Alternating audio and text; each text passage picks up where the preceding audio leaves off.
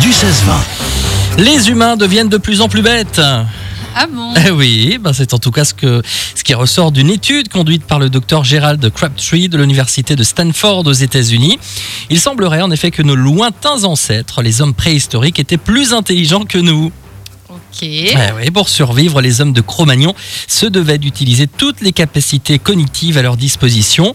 La vivacité d'esprit leur était indispensable pour trouver et fabriquer les outils leur permettant de se nourrir et de se protéger des bêtes sauvages. Par la suite, le développement de l'agriculture et la sédentarisation ont permis à l'homme de ne plus se soucier de sa survie et donc de se reposer aussi bien physiquement que mentalement. Mais ce n'est pas la seule raison de cette baisse de notre intelligence. Des chercheurs d'Harvard ont également constaté que l'évolution de notre alimentation ne joue pas en faveur de nos capacités intellectuelles. On bouffe de la merde et donc on est un peu plus bête. Je ne dis rien. Alors plusieurs éléments hein, que nous in- ingérons à notre insu, comme le fluorure présent dans l'eau et les pesticides en seraient les causes principales. D'accord. Ah ben voilà, Ouais. ça nous ramollit le cerveau. Le cerveau, tout Mm. cela. Alors, dernière explication, nos gènes ne nous aideraient pas non plus.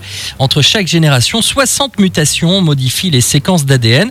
Il faudrait ainsi entre 20 à 50 générations pour qu'un des gènes de l'intelligence soit altéré.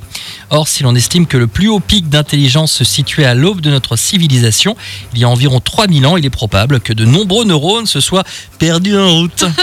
Ah bon, bah ça promet pour les générations futures en Oh tout cas. oui. Bonne chance